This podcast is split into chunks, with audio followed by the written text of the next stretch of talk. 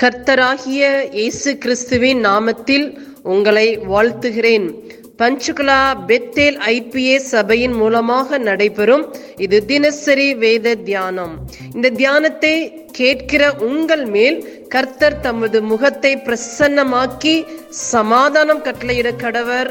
God bless you கர்த்தருக்கு ஸ்தோத்திரம் உண்டாவதாக. இன்றைய தலைப்பு லூக்கா எதின சுவிசேஷம் பதினாறாவது அதிகாரம். அந்த அதிகாரத்தில் நம்ம பத்தொன்பதாவது வசனத்திலிருந்து முப்பத்தொரு வசனம் வரை நம்ம தியானித்தமானால் ஒரு ஐஸ்வர்யம் உள்ள ஒரு மனிதன் இந்த உலகத்தில் வாழ்ந்தான். அவன் ரொம்ப வசதி வாழ்ப்போ அந்த உலகத்தில் வாழ்ந்து கொண்டு வந்தான். அதே தரித்திரம் உள்ள ஒரு மனிதன் லாசர் என்னும் பெயர் கொண்ட ஒரு மனிதன் வாழ்ந்து கொண்டு வந்தான். அவன் பற்கள் நிறைந்தவனாக இருந்து நாய்கள் வந்து அவன் பற்கள் நக்கினதா அவன் மறித்து போன பிறகு ஆபிரகாமனுடைய மடியில் அவன் அமர்ந்திருந்தான். அதே ஐஸ்வர்யம் உள்ளவன் மறித்து போன போது பாதாளத்திலே தள்ளப்பட்டு அக்கினி ஜுவாலினாலே வேதனைப்பட்டு கொண்டிருந்தான். அவன் கண்களை ஏறெடுத்து பார்க்கும்போது அவன் லாசர் வந்து ஆபிரகாம் மடியில் இருக்கிறதை கண்டு ஆபிரகாம் தகப்பனே எனக்கு லாசரு கை லாசரு விரலிலிருந்து ஒரு சொட்டு தண்ணி ஆச்சும் எனக்கு கொடுங்கன்னு சொல்லி அவன் கேட்குறான்.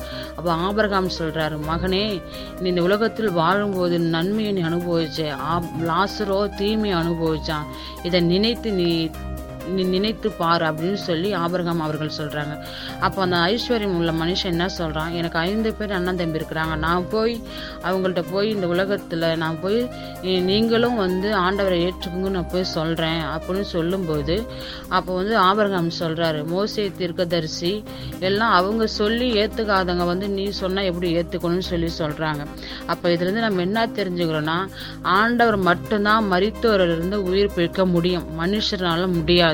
நாம இந்த உலகத்தில் வாழும் கொஞ்ச காலத்திலாவது நம்ம மறித்தா எங்கே போவோம் எங்கே வா- இருப்போம் நம்ம நினைத்து பார்த்து ஆண்டவருக்குள்ளே நம்ம வாழணும்.